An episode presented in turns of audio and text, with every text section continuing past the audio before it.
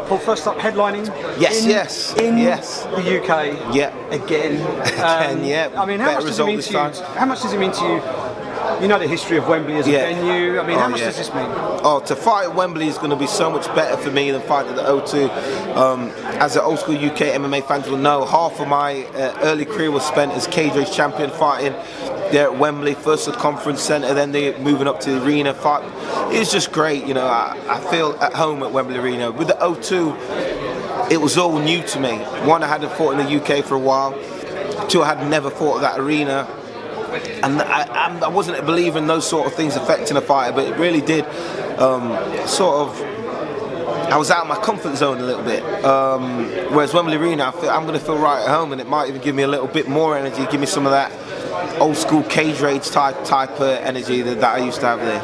You've paid your dues in the sport. You've been in the sport for Yeah. a very long time, Yeah. and you've always been sort of there or thereabouts. Yeah. Do you feel like now you've, you've got over that hump, and now you're you're sort of hitting your sweet spot now? Yeah, I feel like I'm getting a lot of, of, of deserved attention and a lot of credit now. Um, but that comes with putting your time in. You know, not everyone's going to go out there and blitz and be a Conor McGregor and get all the admiration straight away. Um, I've worked hard at it. Gone, gone the Bernard Hopkins route. I like to say, you know, someone who's grafted and grafted and grafted and might not get the attention until the, they're coming towards the end of their career, but you know, I've, I've got the attention um, and, and I'm happy with it, and I'm looking forward to putting on a great show on uh, May 19th. We had the press conference here. It was a little bit unusual insofar as the other chap on the on, on the, Yeah, on the dais wasn't the opponent wasn't on the the day. opponent. Yeah, But yeah. It, it's a fight that everyone is talking about And it's a- further down the line, and it's one that Yeah. I think you're both keen on at, at the right time. Yeah, the fight will happen. The fight will happen with MVP. I, am not dodging him. I'm not ducking him. I'm just saying the fight's not going to happen right now. There'll be a time for it. I've got to prioritize things. I've got a route, and I've got a, a, a like I say, I've got a route in mind, and it goes Rory MacDonald, Douglas Lima, then MVP. It might not um, be what he wants, but that's the way things are going to work. So uh, his time will come. I likened it to sort of the Benn Eubank rivalry, but in Yeah, British yeah. MMA. I mean, how can you see similarities there? And is it Yeah. something that you think you can build over the next the next 12 months or so? Well, that, that's the whole idea. That's the whole idea. This is a, a fight that has got a lot of attention, and it's a fight that we can build, and it's a fight that we can be rewarded for. It's, I just say that he's asked for the fight, and, and when he gets it, and when he gets it, I hope he's happy. He, uh, he told me just a minute ago that he totally understands why you opted to go with the Rory MacDonald route. He understands that completely.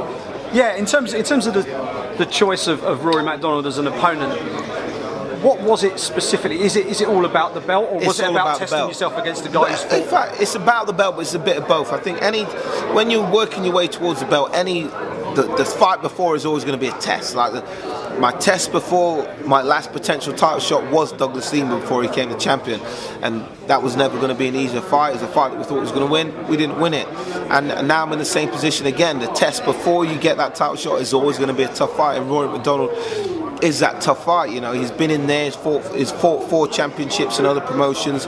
He's trained with a champion, has been the lead training partner for one of the, the greatest fighters in, in mixed martial arts history, GSP, for a long time.